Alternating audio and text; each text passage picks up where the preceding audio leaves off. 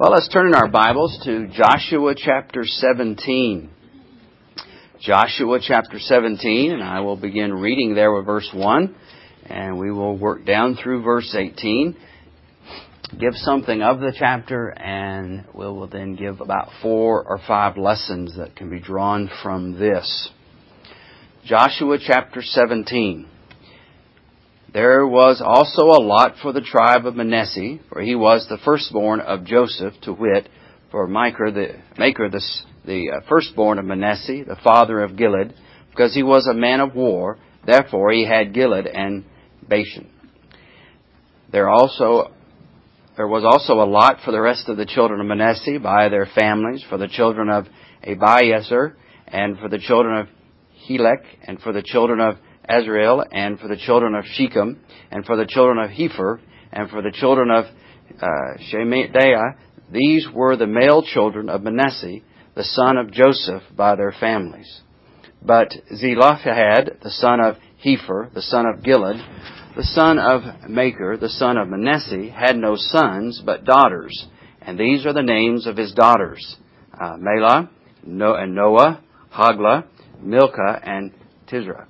And they came near before Eleazar the priest, and before Joshua the son of Nun, and before the princes, saying, The Lord commanded Moses to give us an inheritance among our brethren.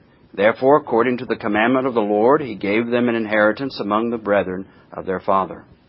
And there fell ten portions of Manasseh, beside the land of Gilead and Bashan, which were on the other side Jordan because the daughters of Manasseh had an inheritance among his sons, and the rest of Manasseh's sons had the land of Gilead.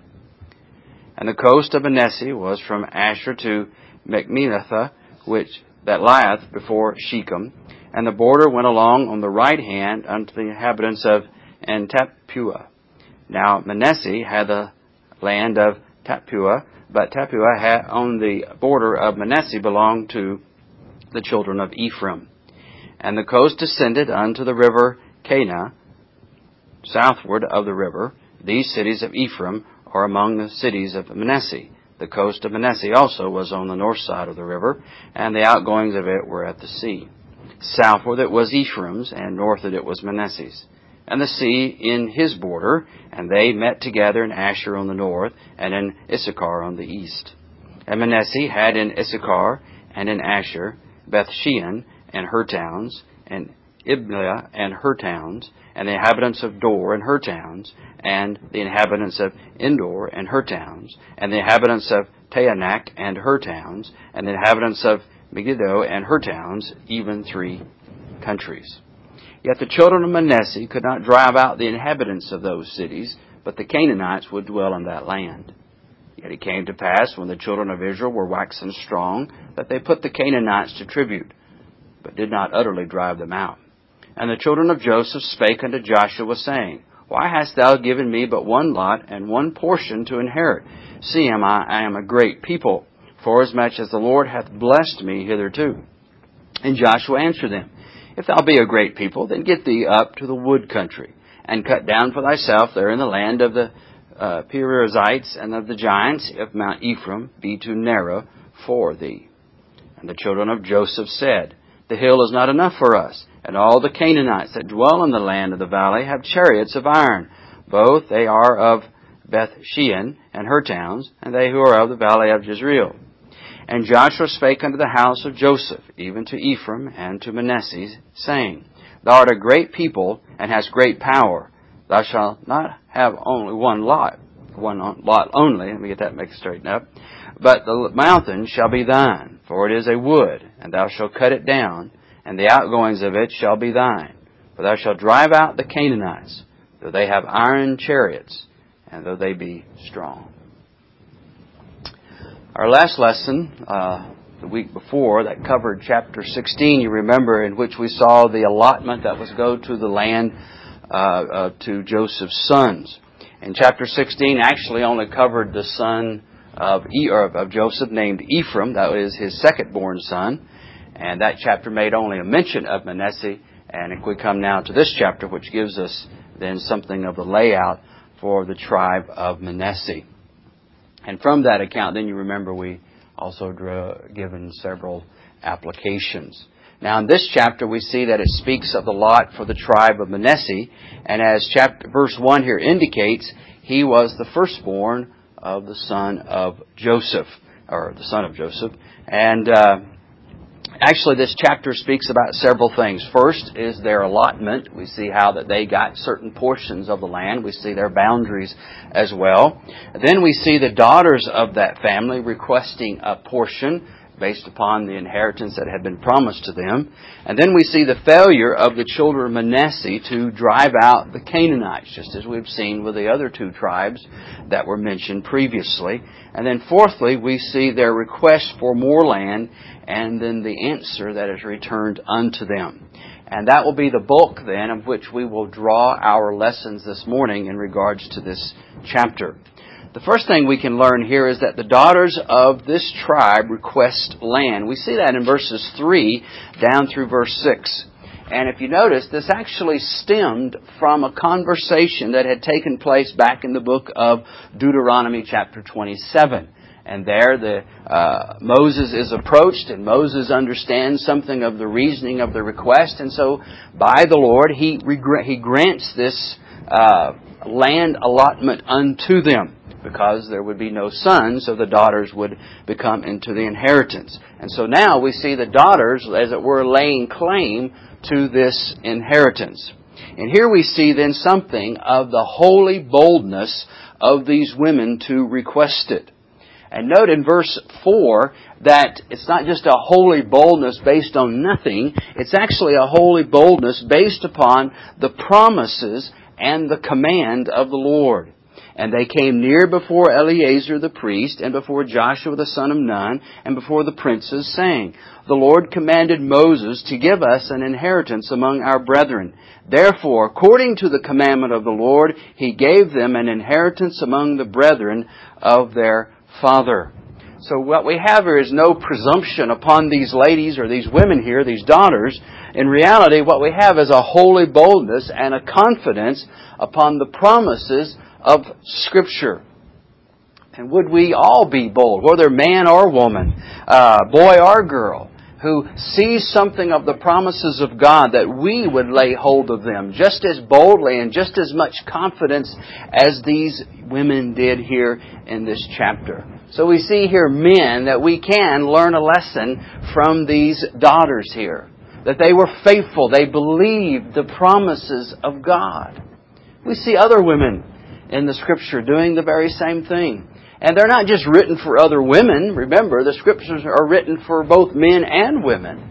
And so we see here something of the great example of these uh, daughters here being faithful to the claim of Scripture. So again, let me remind you, men or women for that matter, we can learn from this. We can learn from this testimony. We can learn from this truth how that these ladies trusted in God. And some of us who are men, and we may think, well, that's just a little below me. Let me ask you then, is your faith as these ladies? Before you look down upon an example that you may not think is fit for you, let me ask you, how is your heart? How is your faith in light of the promises of God? Does it shine forth as these daughters of this tribe? Then the second thing I want us to notice here in regards to this is that note here that these are women.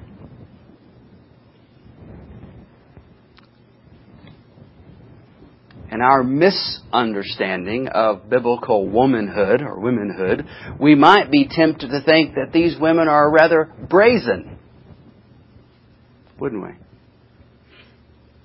But that's not the case. We see an example here of holy confidence, holy boldness, not sinful brazenness by these ladies.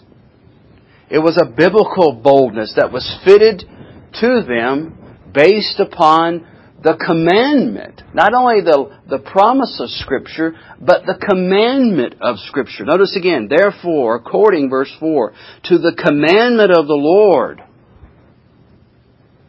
Joshua gives them this piece of land.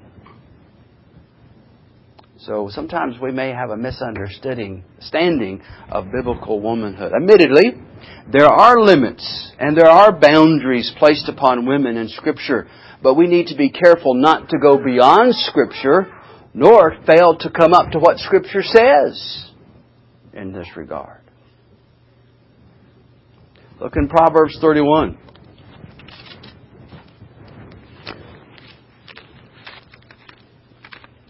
Here was a woman who was the caretaker of her home.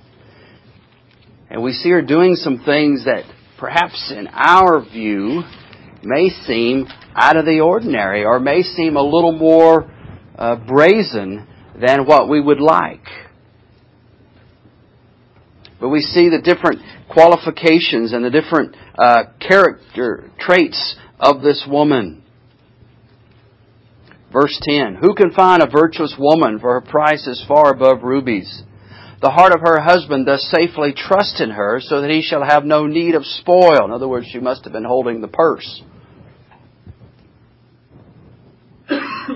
She will do him good and not evil all the days of her life. She seeketh wool and flax and worketh willingly with her hands. She is like the merchant ships. She bringeth her food from afar. She wasn't homebound, was she? She riseth also while it is yet night, and giveth meat to her household, and portion to her maidens. She cons- notice verse 16, and this is where I was actually going with this, because here they were wanting that land. She considereth the field and buyeth it. With the fruit of her hand she planteth a vineyard. Notice that. She considered a field and buyeth it. Here's a woman who has some business savvy about herself. Now, obviously, this is all done within the headship of her husband, but nonetheless, her husband can safely trust in her that she can go out and consider a field and purchase it. Now, it's true in the law, under the law, that if she went out and made an oath and her husband finds out about it, he had the right, the authority under God to break it both for as a, as a, as, as a husband and also as a father to, her, to his children, his daughters. So if he was okay with this, then this was a lawful, as far as God was concerned, consideration here. We don't think like that, do we? And of course, there's other things in here that certainly would uh, encourage us to maybe rethink some biblical ideas in regards to women. Yet there are some prohibitions we see in Scripture as well upon women. And while, ladies, you may exalt yourself and those other things, but you also have to realize there are some things, though, that you just cannot do. And you were never meant to do. And you have to live with that just as the men have to live with particular things in regards to their boundaries. For instance, 1 Timothy 2. Now, I'm trying to be balanced. I'm trying to tell you what you can do, and I've also tried now telling you what you can't do. There are boundaries. And men, we need to be men enough to recognize both these things. Just as there were boundaries in the, amongst the land there of Israel for them, there are also boundaries in our everyday lives before God. Both with children with husbands, with wives, with mothers, with women, with men. These things are defined by God. Notice 1 Timothy 2, verse 11. Let the women learn. Now he's talking about church here. He says, Let the women learn in silence with all subjection. But I suffer, and the word there means allow, but I suffer not a woman to teach nor to usurp authority over the man, but to be in silence. And it's not just because of sin that that's true. What is it? For Adam was first formed, then Eve. That's the reason he gives, first of all. He says there is a creation order here as to why ladies, women, the females are not to stand up and to teach, but they're to learn being quiet. Why? Because Adam was first formed. That's why. Plain and simple. It has nothing to do with whether you sinned or not. That's in the next verse. But, first and foremost, it's the, it's the right of the Creator to purpose you to be second. And thus that hinders you then, forbids you, suffers you not to teach and to speak publicly, but to learn in silence. Verse 14, and Adam was not deceived, but the women, or woman, being deceived as, or was in the transgression. There's your second reason.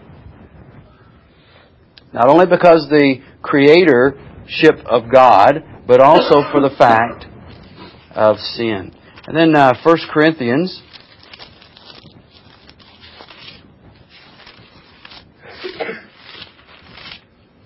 chapter 14.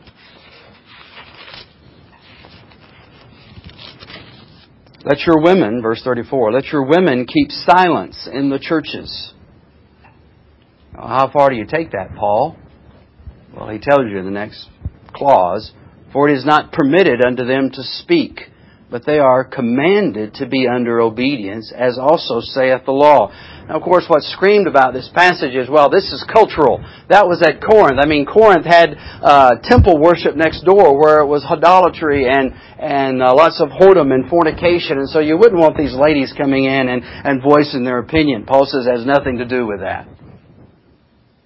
It has nothing to do whatsoever with culture, the particular city you're living in, or anything else. It has to do with what? Look at the text again. But they are commanded to be under obedience, as also saith the law. It has nothing to do with culture, except God's culture within the church. This is law. Not based on the fact of whether we live in a time and an age where perhaps women are more educated even than some men. It's not the case at all. It's a matter of law. It's a matter of rule of law. What does the Bible say? How far do you take this, Paul? Well, look at the next verse. And if they will learn anything, let them ask their husbands at home. So this idea, we all get around and we have this little holy huddle and you give your point, I give mine, and then somebody else gives that. And all the ladies want to have a little say here. They can't even ask a question. And brother, I didn't write this. This is God's Word. This is the boundary that God has set up. Now, why would He say that? Well, He tells us in verse 35 For it is a shame for women to speak in the church. I think we men know what that means, how we feel about that.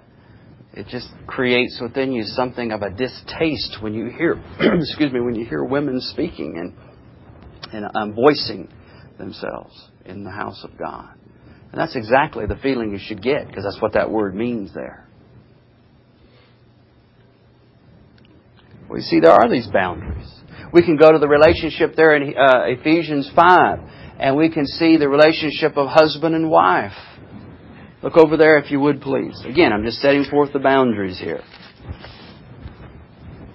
You say, well, it sounds like a lot more what they can't do than they can do. Well, I didn't write it. To be quite honest with you, God did. So you'll have to take that up with Him at Judgment Day. Ephesians 5, for instance, in verse 20, 22, Wives, submit yourselves unto your own husbands as unto the Lord. For the husband is head of the wife, even as Christ is the head of the church, and he's the Savior of the body. Therefore, as the church is subject unto Christ, so let the wives be to their own husbands in everything. And of course, in verse 25, the husband's to love his wife. Why? Because Christ so loved us, he tells us. And then down in verse uh, 32, this is a great mystery, but I speak concerning Christ and the church. Nevertheless, now he gets back into the practical again. Let every one of you in particular so love his wife even as himself, and the wife see that she reverence her husband. And ladies, if you would like your husband to love you, then you should also would like to be submissive.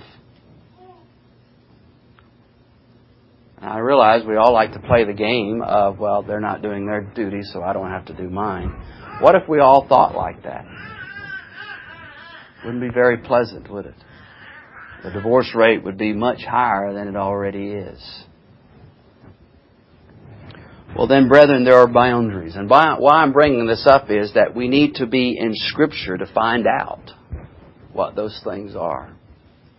Rather than going with what our culture may think, what our generation may think, what the educators tell us we ought to think, and even, I'm sorry to say, what some pastors may tell us to think. We need to go back to the Word of God and have an understanding and have some discernment of the Lord in these matters. And ladies, if you're a Christian, if you are a Christian, let me encourage you this morning to be content within those boundaries. One of the saddest things to see is discontentment in those callings.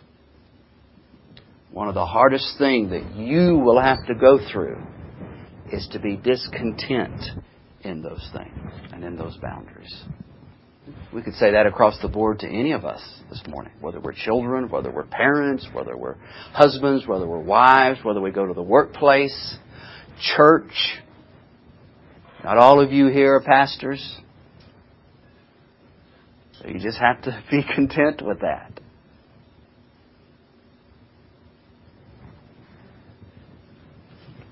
And that's why we spoke last week about something of the directions in contentment. Go back to those if you want to know them. Or ask me afterwards. I still have them in my notes. The third thing we can learn from this lesson is that we see another failure of God's people to drive out the Canaanites. You know, this is placed here purposely. It's not just off the wall. It's just not off the cuff. Uh, Joshua making some space in his book so he can have 20 something chapters rather than uh, uh, less. Instead, these are here, I think, to kind of warn us. Not only that there's remaining corruption, not only in us, not only is, are there problems on the outside of the church that you and I, as the people of God, have to face. And so we're going to have those trials and temptations in life. But brethren, I think they're also here for another reason. And it's to show us that an example goes a long ways. Remember, Judah couldn't drive out his. We read in the next chapter that Ephraim could not drive out his enemies. And now we see Manasseh doesn't do it either. What does this show us? That examples tend to create trends. Precedents are set by our examples. Judah couldn't do it, and so now Ephraim doesn't do it, and now look, Manasseh doesn't do it. Bad examples always seem to overpower the good examples. You can see that in your own families, can't you? You know, where'd, you, where'd they come up with that, my children? Well, they got it from us. That's where they came up with. Well, why don't they obey the things I do? Well, because they like the bad examples. We have hearts that are bent towards that. But again, notice here the importance of example setting, whether good or bad. Because they always tend to have consequences. Your example you set no matter what aspect of your Christian walk, whether it be as you sit here in God's house, whether you, when you get up in the morning and you go to your calling, when you see your family during the day or the evening, your wife, your husbands, these things are examples to others. And they do have their consequences, for sure. And the last thing I want us to see this morning is we saw from this that Ephraim as well as Manasseh, uh, they're called here the son, children of Joseph, and look in the context, it seems to be both families involved here. Their request for more land. Their request for more land in the closing aspects of this chapter. They were a bit proud here. We are a great people. I like how Joshua turns that on the well. If you're so great, then go out and conquer the people that dwell in your own land. Are you so great? Then you go conquer. Well, of course, they probably didn't like that, and that wasn't the way you win friends and influence people by telling them the truth, oftentimes, is it? And the panty waist Christianity that we have today, people don't like to be told what is their responsibilities and why they have failures, and the bad as well as the good sometimes. But we can see here that our failures to utilize the gift and the graces that we already possess. And yet you want more. How about being faithful with what we have? He who is faithful in little will be faithful in much. Why is a lot of times we don't get much? Because we fail with the small so often. And yet, I'm a great people. I should have more, is what Ephraim and Manasseh said. Also, it shows us here this morning that we're really never content. We're never content. As we pointed out again last time, there is this idea of contentment as a grace of God. These people, folks here, were not content. They had land. In fact, Ephraim had some very good land, some of the choice land of that of Canaan. And they weren't content with it. They wanted more. They looked around, they thought themselves better than this, and so they began to look at other things and said, That's what I want.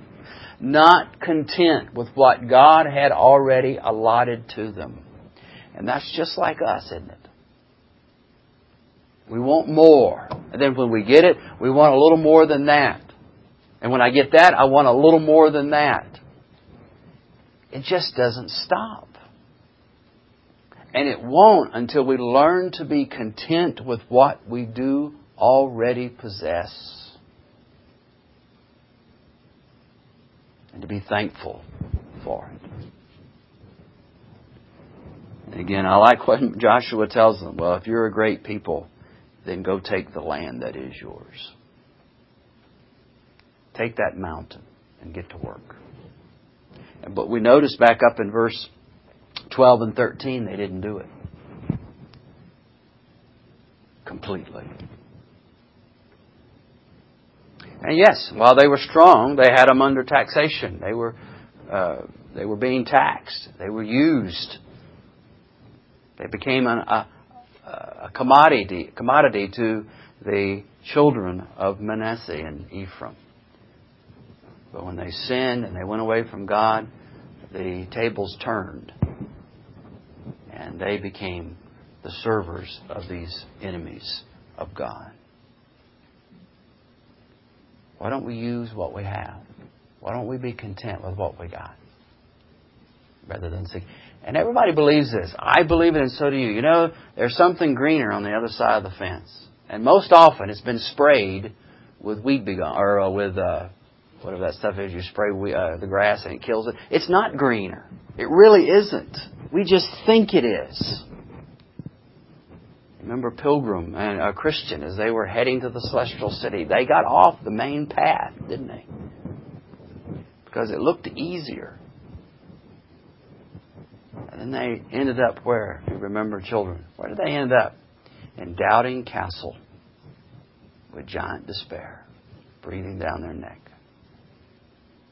And was going to kill them the next morning. But thankfully, Christian remembered that he had the promise in his bosom and he plucked it out. Put it in the lock. And as Bunyan said, it turned damnably hard. That's his words, not mine. and they were able to leave. See, we need to cling to those promises, brethren. Just as these holy women did. Instead of looking down upon them, we ought to admire them and take note of them and be content.